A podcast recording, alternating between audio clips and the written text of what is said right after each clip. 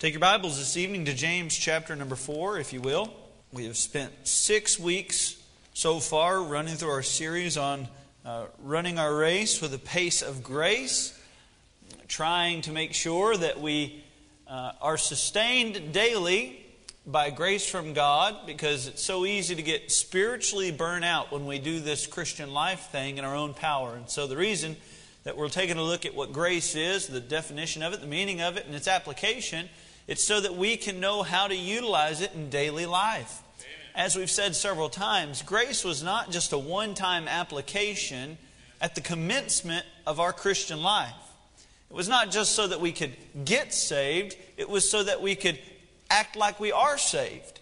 And so grace is a great helper. And in fact, that's what we studied last week the helper of grace. And so, James chapter 4 this week, we are now week 7 of this series, have a couple weeks to go.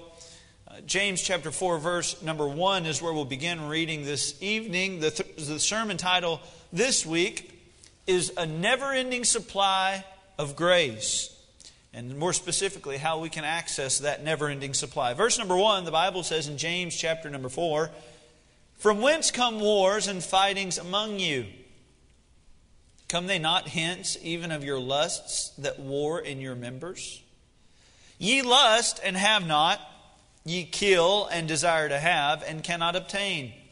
Ye fight and war, yet ye have not, because ye ask not. Ye ask and receive not, because ye ask amiss, that ye may consume it upon your lusts. Ye adulterers and adulteresses, know ye not that the friendship of the world is enmity with God? Whosoever therefore will be a friend of the world is the enemy of God. Do ye think that the scripture saith in vain, the spirit that dwelleth in us lusteth to envy? Verse number six is actually our key verse. We'll read it again after we conclude our entire scripture passage, but I ask that you pay great attention to verse number six. The Bible says, But he giveth more grace. Wherefore he saith, God resisteth the proud, but giveth grace unto the humble. Submit yourselves, therefore, to God. Resist the devil, and he will flee from you. Draw nigh to God, and he will draw nigh to you. Cleanse your hands, ye sinners, and purify your hearts, ye double minded. Be afflicted and mourn and weep. Let your laughter be turned to mourning and your joy to heaviness. Humble yourselves in the sight of the Lord, and he shall lift you up. Now, I draw your attention once again to verse number six. Let's read it together. The Bible says, But he giveth more grace, wherefore he saith, God resisteth the proud, but giveth grace unto the humble. You understand, Christian, God is never short on supply for the Christian life. And I don't really care what supply we talk about. No resources God ever run short of, save laborers in the harvest field. You see, God has the cattle on a thousand hills. He owns the hills they're standing on, and if it wasn't for Him, the grass wouldn't grow, there would be no cows. You see, God's never run short on supply. Specifically, in this idea of grace, God has more grace where the last grace came from. He never runs short. In thinking of this thought, I was reminded of the two stories of widows in the life of Elijah and Elisha. You see, the stories are quite similar, but there are a few distinguishing characteristics. Elijah was called to go to a lady by the uh, a, uh, uh, a lady, a widow of the town of Zarephath. Once he got there, the Lord said he had commanded that widow to take care of Elijah. Well, somebody should have probably told the widow because she didn't apparently get that message. When Elijah shows up, uh, he, he looks at her and says, What I need you to do is I need you to get me some water. And so she, without hesitation, begins to serve the great prophet Elijah. In that manner, she goes and begins to retrieve him water. On her way, Elijah says to her, But I need you to do more than that. I need you to make me a, a cake. Now, this is a, a problem Because at this point, at least we suppose, she was not running short on water just due to the lack of the Bible's. Uh, uh, the Bible's silent on the matter of a lack of water and the fact that she readily goes to get it. But now he's asking for something altogether different. He's asking for a meal. And she says, But, but Elijah, you don't understand. I am literally picking up two sticks, just two sticks. I'm going to go home. I'm going to prepare the very small amount of meal that I have and the small little bit of remaining oil that I have. I'm going to take it out of the cruse and I'm going to use these sticks to make a cake for me and my son so that we might eat. And she says this, and die. Now, she was in a very perilous situation and she understood how serious it was. This great prophet did not bring her any source of hope. Really, it was more of a problem that he was there. She didn't say anything about that, but she served the prophet up until a point.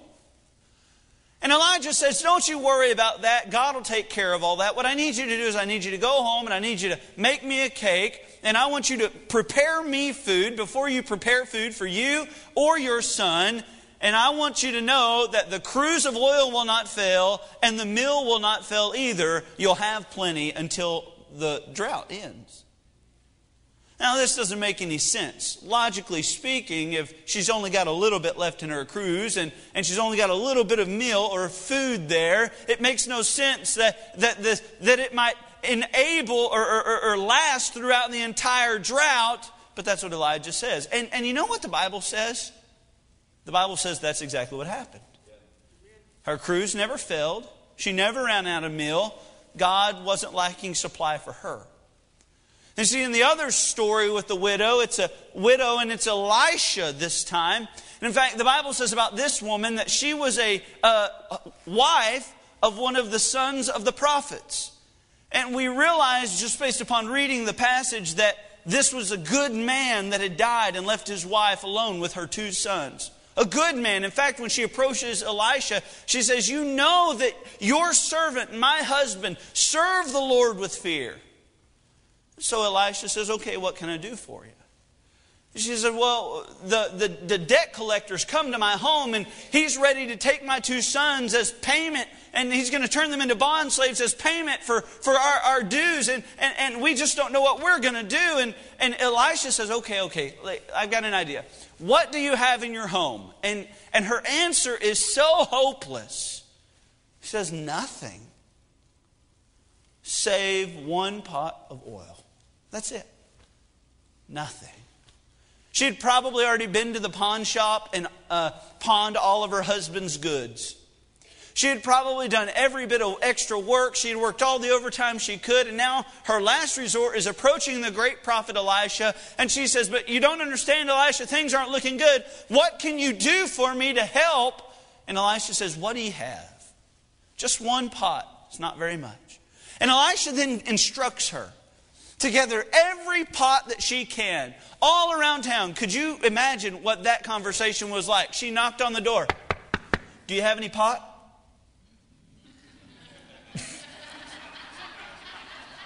I'm glad you guys caught that. All around town she goes, knocking on doors. Do you have any vessels that I can have? They're no good to you. You've already used them all. Any empty vessel that you have, I want to take it to my house. She grabs all of them that she can find, her two sons with her. She goes in the house following the instructions of the great prophet Elijah, locks the door behind her, and she says, I'm going to start pouring oil into every empty vessel. And when a vessel fills up, sons, I need you to bring me another one. And she fills up vessel after vessel after vessel after vessel until they're out of vessels. But uh, while they were out of vessels, they never ran out of oil. You see, God's never short on supply. I realize we're in the Old Testament here, and I realize we're talking about oil, but I want you to know that the principle in those widows' lives is the exact same principle in our life. Every day we must come to God with a recognition of our weaknesses and His strengths. Every day we must come to God and understand that if apart from His grace, we will not be able to live for Him like we should today. Every day. And if we will come to Him in recognition of that one fact, He says, Oh, your vessels will never go dry. The cruse will never fail. There will always be grace. In fact, verse number six, and he giveth more grace. Let me ask you, what would keep any Christian from accessing this never ending supply of grace? What is it that would prevent us from, from, from actually coming to God and saying, God, I need it? You're offering it, and so I need it. Well, that's what we're going to talk about this evening. Three reasons why we fail to access the never ending supply of God's grace. Number one, we fail to acquire the delight of grace. In other words, we fail to lay claim on what God has for us. God says, Here it is. But just like every gift you've ever received in your life, you must claim it. Just like every check that's ever been written to you, it has your name on it. It's for your bank account. But until you take that check, endorse that check, and put it in the bank, guess what? The check is no, of no value. Why in the world would a Christian not get the daily provision of God's grace for their life? I'll tell you why. Because they just simply don't lay claim to it.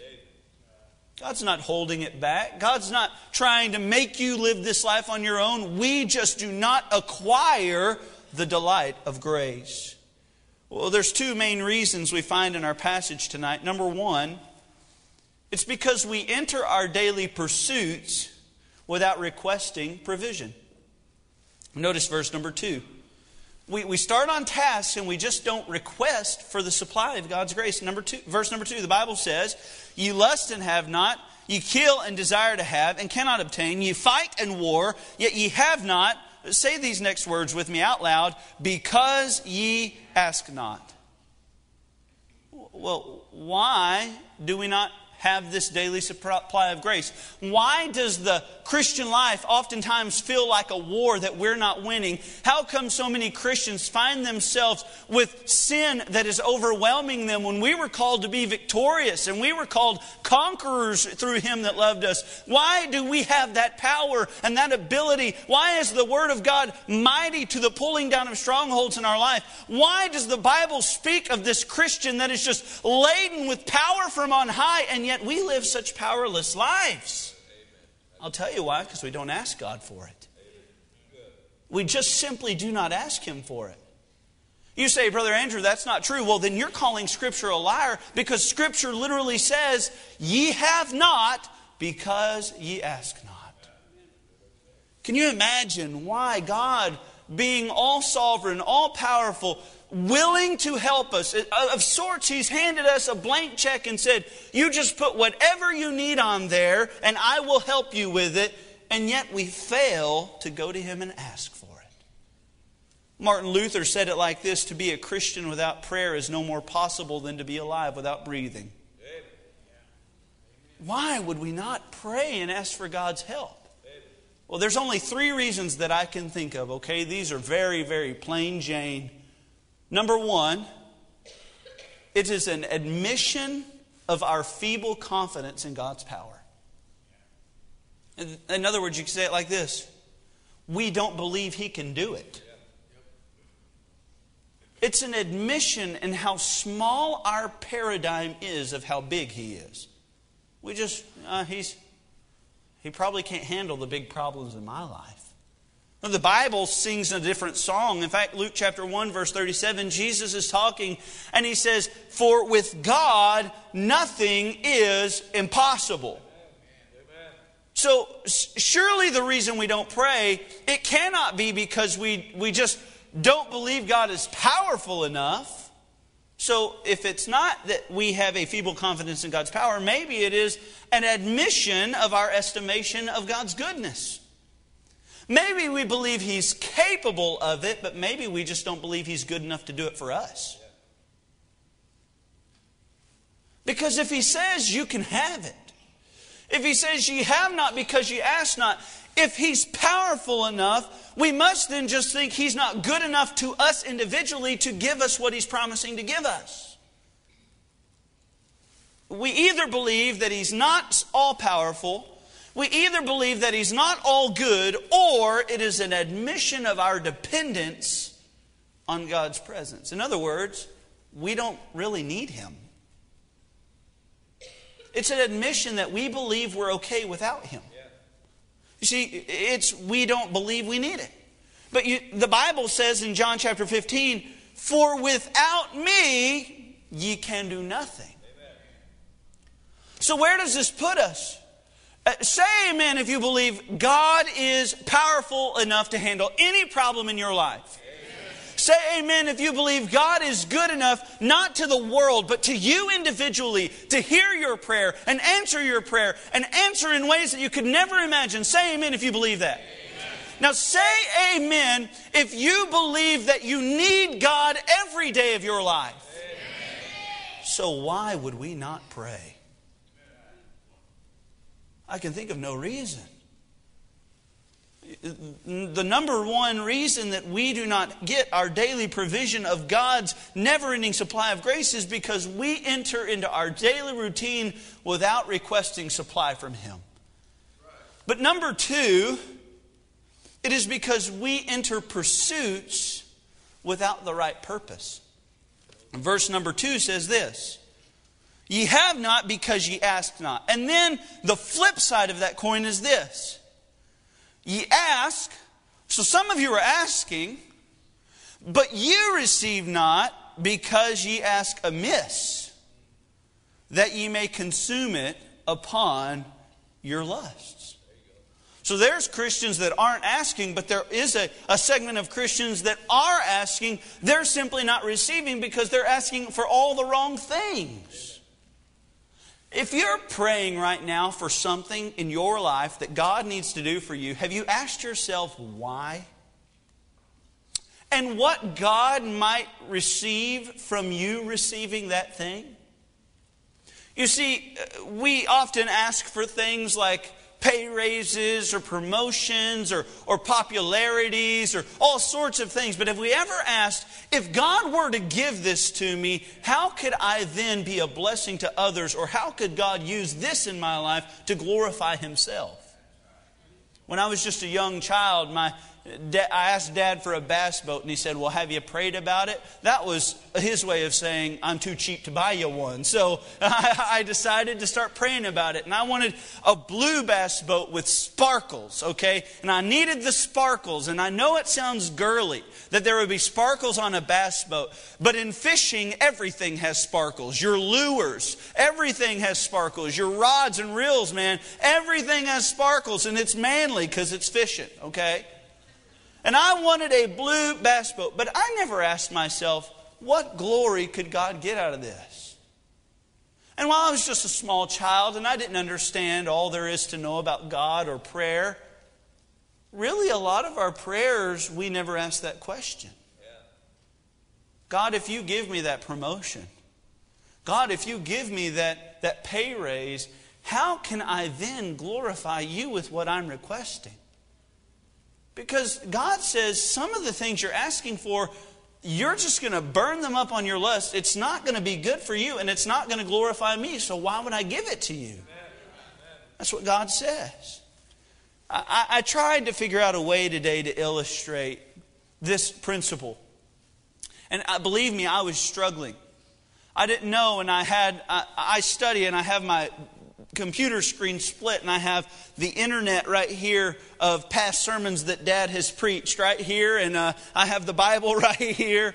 And it was funny I was on biblegateway.com to the left and I had my Bible up right here and I'm trying to study and trying to figure out how I'm going to teach this and I just sat back and I'm like now I need a I need an illustration to, to, to acknowledge or, or to, to somehow explain this principle and it hit me at the bottom of BibleGateway.com was this internet banner. A banner is an advertisement that you can click on and be redirected to a, a vendor's site. This was the banner. This is what it said.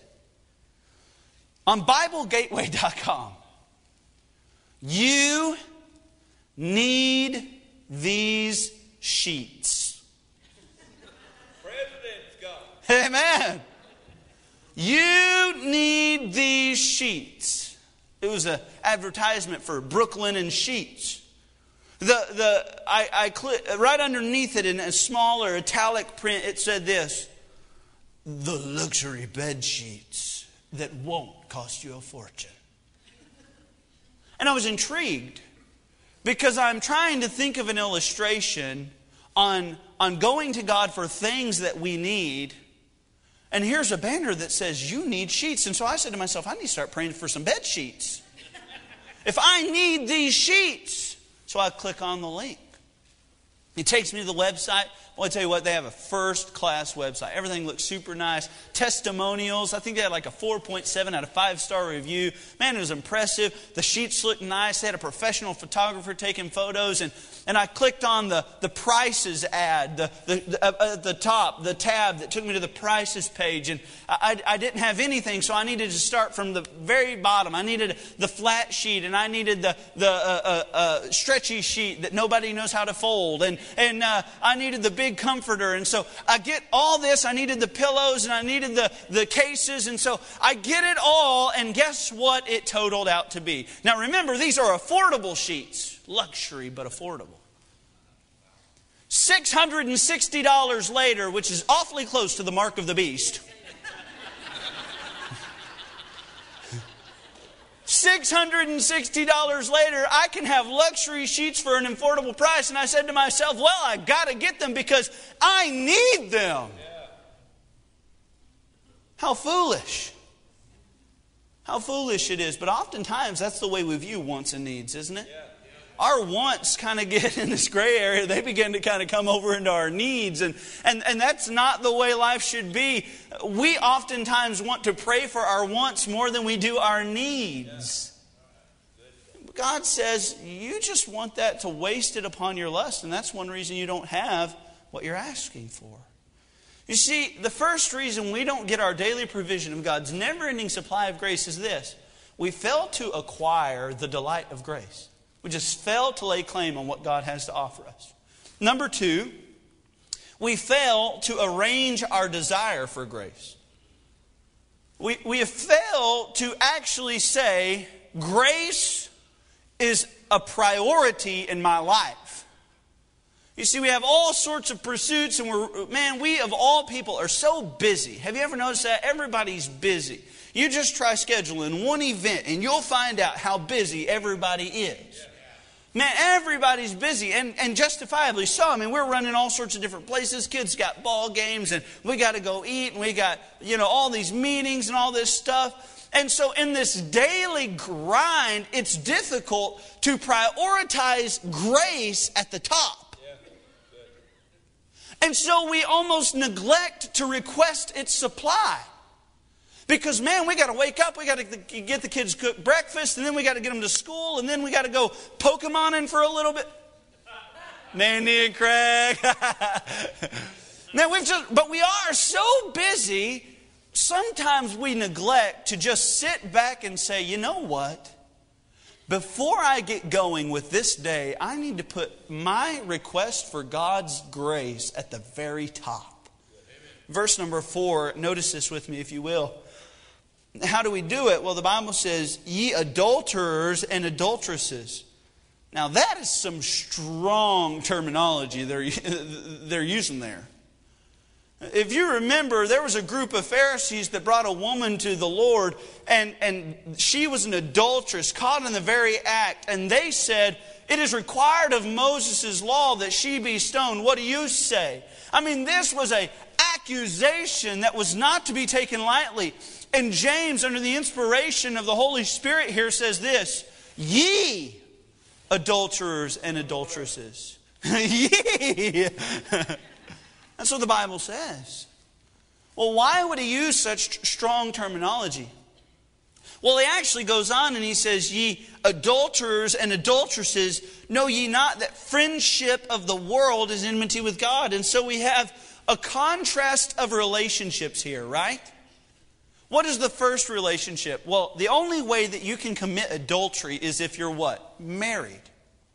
And then the verse goes on to say, friendship of the world. And so we would understand that while you are friends with your spouse, the Bible, in fact, this actual word here is the word, the, the word for uh, love and, and, and friend here is phileo. It's the same word that we get the city Philadelphia's name from. It's brotherly love. We call that the city of brotherly love, right? And I was in LA this week. I think it's West Hollywood is the city of brotherly love. But, but uh, that's what Philadelphia is.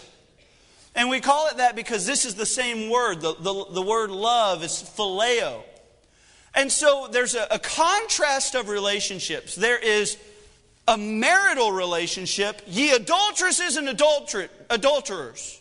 A marital relationship and a relationship of friends, of maybe brothers, or specifically in this context, companions. Now, do you see maybe who a Christian would actually belong to here? Well, we're not married to the world. Who are we married to? Oh, friend, if you're, if you're saved and you're, you're part of the church, you're part of the bride of Christ. You see, the Bible tells the husbands to love their wife as Christ loved the church and gave himself for it.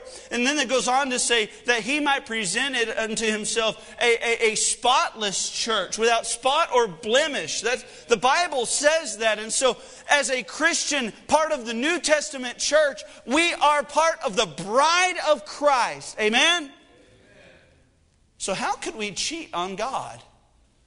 Someone said this a long time ago, and I, I don't know who it is or I'd give them credit. Someone said, I'm afraid when Jesus comes back, he's going to find his church in bed with the world. What they're saying is, we belong in an exclusive marital relationship with the Lord Jesus Christ. But far too often, we're companions of the world. This would be like scheduling a bachelor party the night, the same night you get married. Right? You have friends, and, and those friends may be good friends, which that's where the, the illustration maybe gets a little hazy. But but if you get married, I want you, I just dare you to try spending the night of your wedding with your buddies. But you don't understand, babe, there's a really good game on. She says, I don't care. Jesus could be coming back. We're going together. You see, here he says, Ye adulteresses and adulterers, because we should be in a relationship with a heavenly father and not an earthly companion. That's a problem. And so we begin to prioritize the wrong things in our life. What might a companion who is of this world value? Well, I tell you, every time I get around worldly people, the talk is just so carnal. It's about Amen. money, Amen. it's about things. Amen.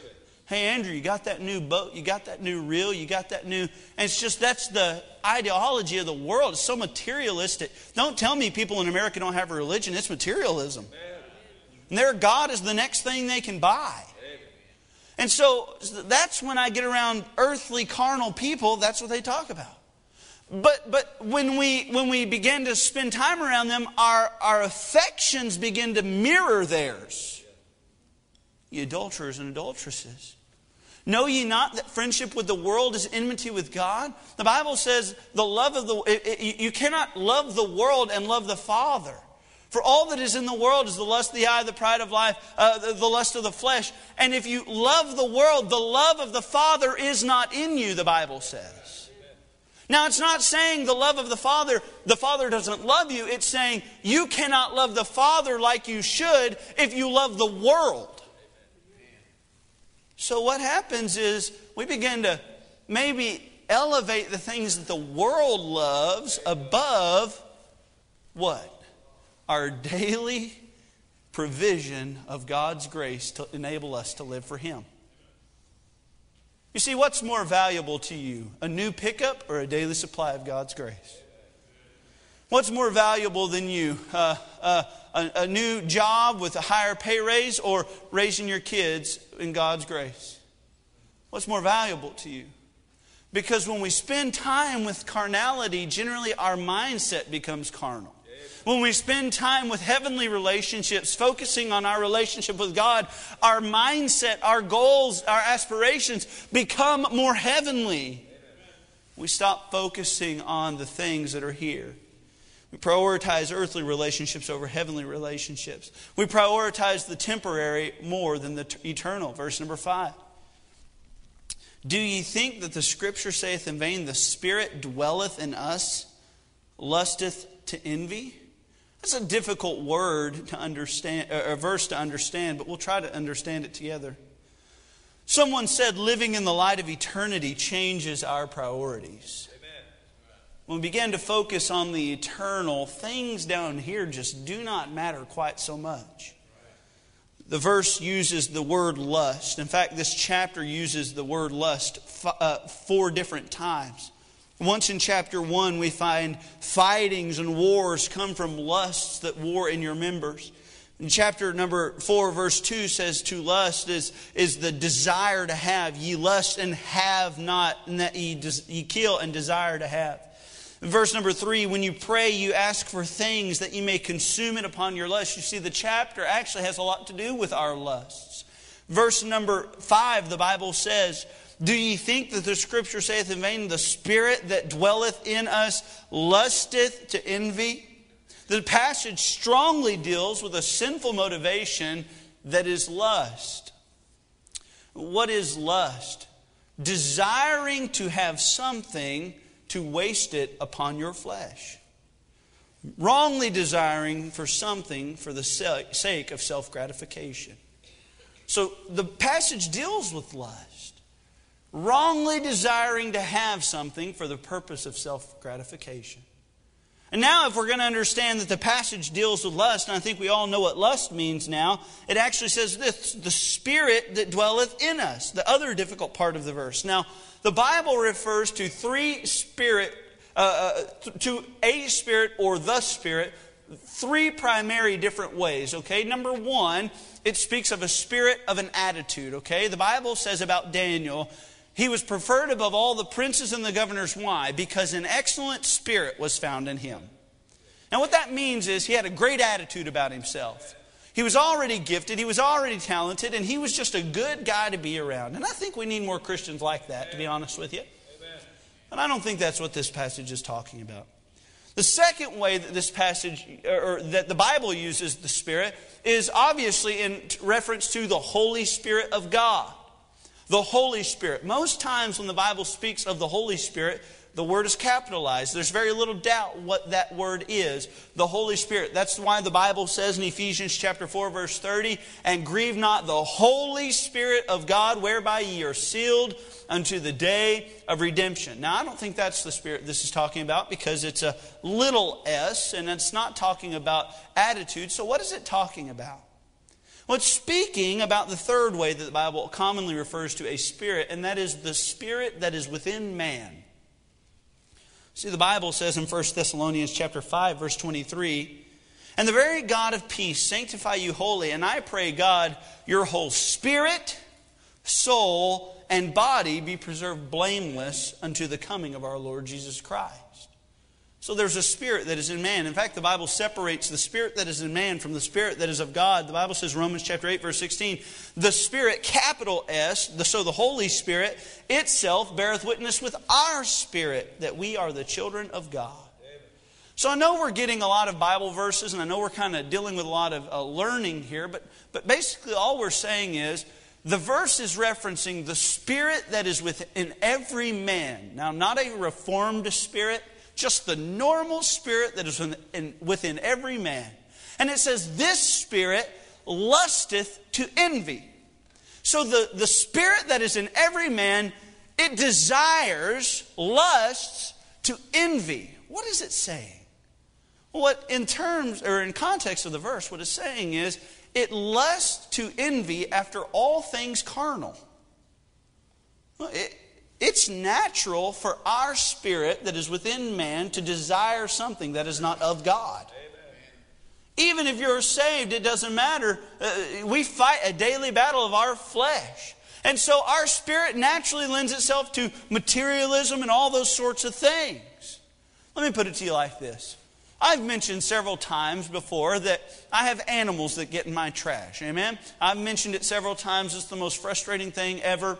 Uh, I have coons that get in my trash. I have possums that get in my trash. One less as of a week ago. But we have several. I had house cats getting in my trash. I have foxes getting in my trash. Amy gets in there. Bailey gets in there sometimes. We just have so many things getting in my trash. It's terribly frustrating.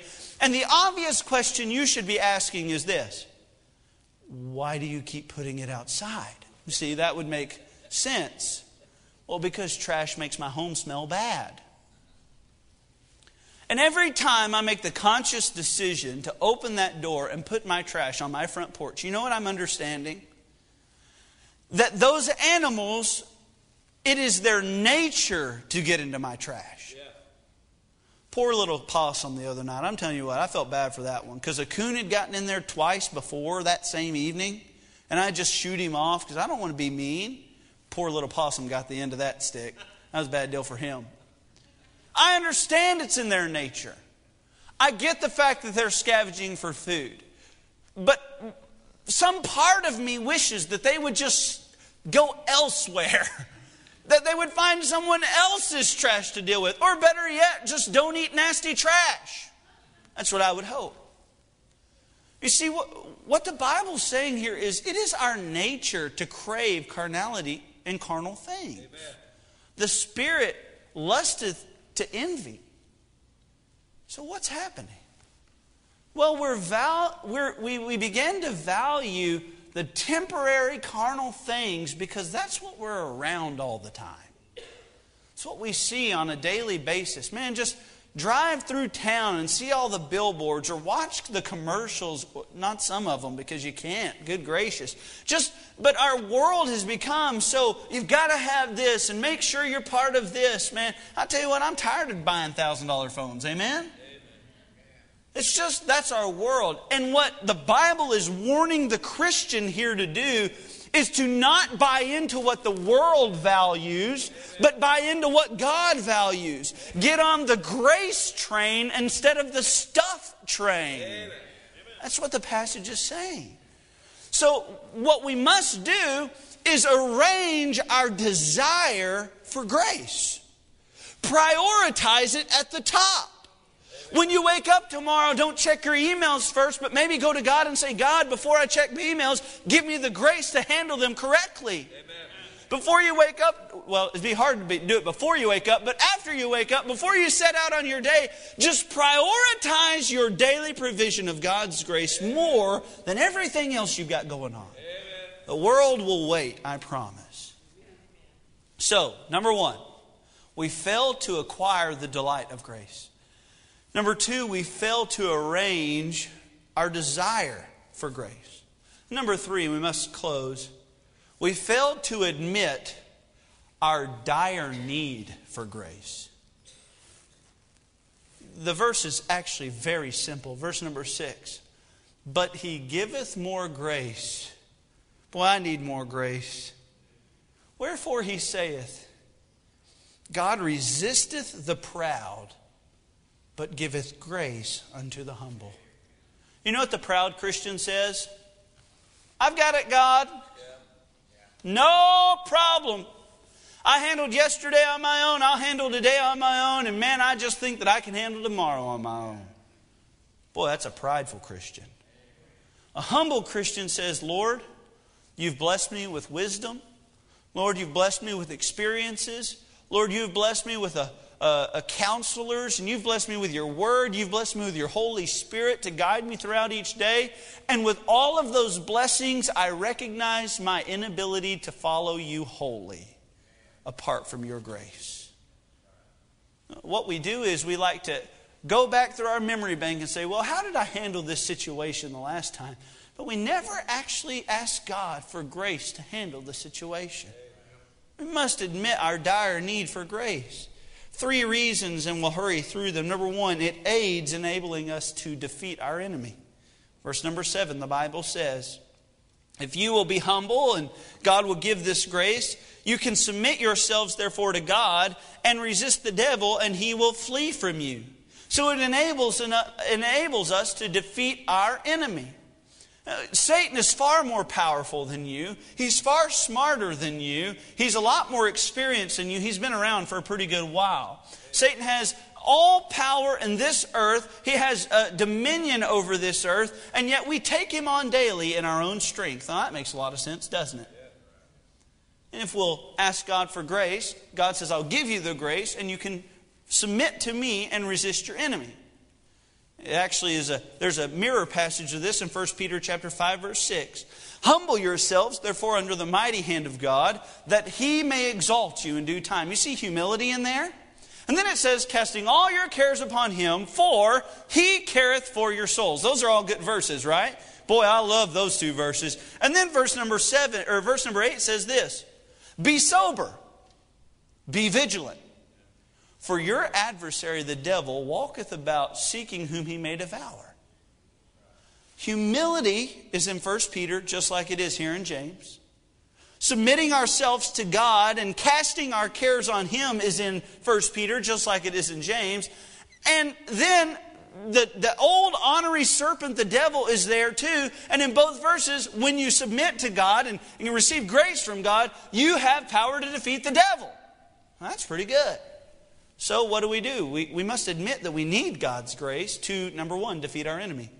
Number two, it aids in drawing us closer to God. I don't know about you, but I want to be closer to God tomorrow than I was today. I want, to, I want to know more about Him tomorrow than I do today. I want tomorrow, when I read my Bible, another thing hit me like, and Noah found grace in the eyes of God. I, I want those, I need those moments in my life.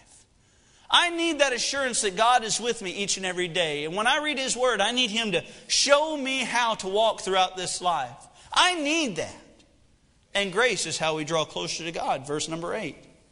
One of my favorite verses in all the Bible. Draw nigh to God, and He will draw nigh unto you. If you can't get excited about that, Christian, you can't get excited. There's a story in the Bible about the prodigal son. It's actually a quite sad story, but it ends pretty well. The prodigal son, you know the story. He goes to his father and he demands his portion of his inheritance right then and there. The Bible says he hung around for just a little bit, then he parted, split the way, and he went off into a far country and wasted his substance on riotous living, okay? Y'all know the story. And what's sad is when he runs out of his inheritance, he's now flat broke. The Bible says that instead of going home, he joins himself to a citizen of that country. That's what, what he did was he tried to fix the problem apart from coming back to the Father. Isn't that what we oftentimes do? He goes to the far country. Now, what job does he acquire? Well, he's got a good one. He's chilling with the hogs, right? And he's eating the husks. He would have fain to filled his belly with the husks that the hogs ate. Rough life. And then the Bible says, and he came to himself, which is one of the most wonderful passages in all the Bible. And sometimes, you know what? God says, it's about time you come to yourself. Come to yourself and then go to God. That's kind of the idea behind the passage. And then he came to himself and he asked himself just a series of questions. How many of my father's hired servants have food to eat? Just a, just a, a, a plenty of food to eat. And I'm sitting here in this hog pit. This is crazy. And he says, I will arise and I will go to my father and I will say, I'm no more worthy to be called your son. Now he's all he's wanting is to be placed among the servants. And the Bible says he sets out on his journey. And boy, this gets good right here.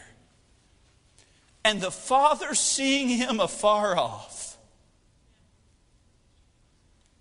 he didn't make him walk the mile of shame. What did the father do? He leaves the porch goes and greets the son, lays his arms around his son, kisses him on the neck, and says, Welcome home, my son. Kill the fatted calf, for my son which is gone has now come home. Boy, that is a good Bible story, if you ask me. And what's even more amazing about that story is it plays out every day in the life of Christians that will choose to draw nigh to their God. God doesn't ask you to span mountains. God doesn't ask you to to, to, to, to just forge rivers and seas. You know what God asks you to do? One step. You draw nigh unto me, I will draw nigh unto you. You know grace does in your life? Well, grace enables you to take your first step. I don't care how far you are from God right now. God says there is no distance too great. You just turn around, step towards me, and I'll meet you there. That speaks worlds to me. Grace enables us to defeat our enemy, it enables us to draw closer to our God, and it aids in helping us determine to live a Christ honoring life. Verse number eight. Cleanse your hands, ye sinners. Purify your hearts, ye double minded. Double minded speaks of seeking two goals at the same time. Distracted, not able to pursue one fully or, or entirely. You're just thinking about this sometimes, thinking about this sometimes, and you cannot fully commit to one path or another. And it's saying when you ask for your daily supply of grace, it will help you live the life that you know you ought to live for God. Too many Christians sit here with no grace, and so they sit here with no Christ honoring life. Titus chapter 2, verse number 11 says, For the grace of God that bringeth salvation hath appeared to all men. Are you, are you glad that the grace of God appeared to you? Amen. The grace of God hath appeared to all men. Uh, think of your favorite teacher in school. The, the, the teacher that you had that just you loved. Think of maybe one particular lesson that teacher taught you. Maybe it was a lesson on character. Maybe it was a lesson on, on uh, uh, being a good student. Or maybe you, I, I had one by the name of Miss Webb. She was just a sweetheart. I loved her to death. I, I didn't really like any subject in school besides girls and sports, okay? So those were my two favorite subjects, and lunch was a close third. But after that, Miss Webb inspired me. Now, I didn't like art at all. It's kind of frilly and a little sparkly at times, and this is not fishing, okay? And yet, I became passionate about this one picture that I was painting. I'm no artist, but she inspired me. I remember that. Titus chapter 2 says, The grace of God that appeareth, hath appeared unto all men. And it says this its key lesson. It stands in front of you, and its main reason is this teaching us that denying ungodliness, we should live soberly in this present world. We should live soberly and righteously and godly, looking for that blessed hope and the glorious appearing of the great God and Savior, Jesus Christ. You know what the great teacher of grace ought to teach you today? It ought to teach you that there's a Savior coming back and He's worth living for. The great lesson that grace teaches us is that God is good, so His children ought to resemble that. That's the great lesson of grace. And it motivates us to live for Him. Now, speaking of Miss Webb, she had a son. His name was Brazos. Now, Brazos is crazy. Brazos is a little off his rocker, to be honest with you. He's a good friend of mine. I still talk to him often. Brazos is a weird guy. My wife struggles to understand him sometimes. I think he's on Facebook. Not a good follow, but my mom, my mom follows him. And he, anyway, he's, he's just a good guy, and I like him. Me and Brazos one day, we're hunting buddies. We got drawn in a hunt he told me to put in for is the Lake Proctor duck hunt, okay? The Lake Proctor duck hunt. I had never hunted Lake Proctor, neither had he. We just only heard about it. We were both into duck hunting, so we drew a permit for it, and now we decided to go. We pulled up the map that told us where we could access the lake, and, and so we show up before the sun rises. We've got our decoys on our back. We knew we were going to be hunting large groups of ducks, so we were both each carrying two dozen decoys apiece. Okay? We have them on our backs. We've got our shotguns. And if you've ever never been duck hunting, you're in neoprene waders. Most of the time they're insulated, but even if they're not insulated, neoprene doesn't let water in. So you know what else it doesn't let out? Sweat. Okay, you're, you're smoking hot in these things. So me and Brazos, like the gung ho hunters that we were, we set off on the trail. We get 20 yards into the trail and we realize there is no trail anymore. It is the thickest woods I have ever walked through in my entire life. There is only animal trails, and I don't know if you've noticed this, but animals are a great deal shorter than we are. Even a deer only comes up to maybe waist high on me. And so all of the trails that are formed are low to the ground. The, the, the, the leaves and the, the branches and all that, they actually come over the trail to form an arc of some kind. And we are busting through brush the entire way. This was really before Google Maps came out and before you could measure distances. We had no clue how far it was to the lake. We just saw the lake and we started walking. Four and a half miles later, and two hours after the ducks have flown, we arrive at the lake. It was the most awful walking that I've ever done in my life. Brazos and I were both in probably the best shape of our lives because we were playing football at the time and we were running sprints. We, I mean, we were in good shape. And guess what? Here's, here's the lame brainedness of us we did not pack a drop of water, nothing to drink. We walked four and a half miles.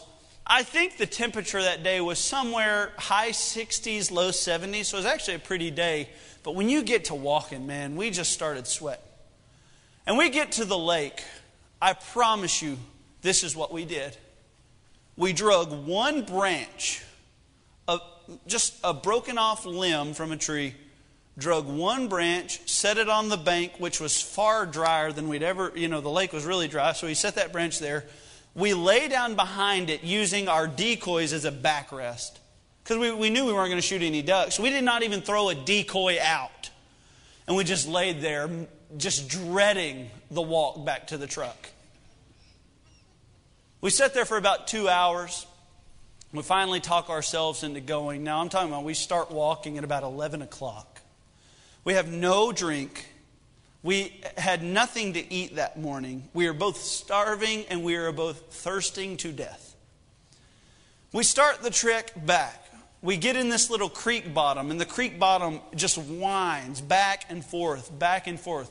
And we would have rather walked double the distance than actually go through the brush that we came through the first time. So we we're just winding back and forth, following this creek bottom. We get about a quarter mile to the truck, and at this point, it was just kind of every man for himself. Me and Brazos weren't talking, our mouths were too dry. We were so exhausted. We've got these decoys on, we got the shotguns on. And I remember going down in this dip, a pretty steep uh, bank. We go down and right back up. And I, I, I hear a truck. I actually see the dust rising on the road from the truck. So, you know, I'm not turning back now. You know, I'm, I'm almost there. So I walk to the, the road I come out maybe another half mile from the pickup truck. I walk down the road, which is okay. I, I would have walked thousands of miles on that road, man. I'd have Forrest Gumped it if I needed to, because that was a lot of walking and some really tough stuff. So I get on that road. I finally get to the truck, and I look around and I say, huh, where's Brazos? I sat at the truck for 20 minutes. No Brazos. Had no clue where he was. I thought maybe he's a better woodsman than I am. I mean, he doesn't get lost. I didn't know what had happened to him. So the only thing I could think to do was I was not going back in there. I mean, them coyotes could have ate him for all I cared. I wasn't going back in there. So I just sit at my truck and I begin to honk the horn. Honk, honk, honk, honk. Just for sustained minutes at a time, hoping he will hear this. Here in about another 30 minutes or so, I see Brazos walking up. Now, this is almost an hour after I've been to the truck. And Brazos said, I said, Where have you been? He goes, I don't know. And I said, What? He goes, I woke up to the sound of a horn honking. what I didn't realize was when we went down in that ditch, we were so dehydrated Brazos got down, started to go up, and just didn't. He fainted, passed out, laying in the bottom of that creek bed. That was a pretty serious deal. I was just happy I was the one in the air conditioning. we hop in the truck and we begin to recount the misery that our duck hunt was. And we're driving down the road and we see this steakhouse off to the right. And I cannot tell you how good a sweet tea and the biggest hunk of cow that they had sounded at that time. What would you think if I told you we drove right past it? Well, you'd say, You're stupid. I can tell you the end of the story. We did stop in there. We drank them dry and ate one of the best steaks that I've ever tasted in my life. But what if I'd have passed it? We're both thirsting to death. We're both hungry as can be. Why would you not go to the supply when it's there? Christian, if you're thirsting, go to God. He's got the supply.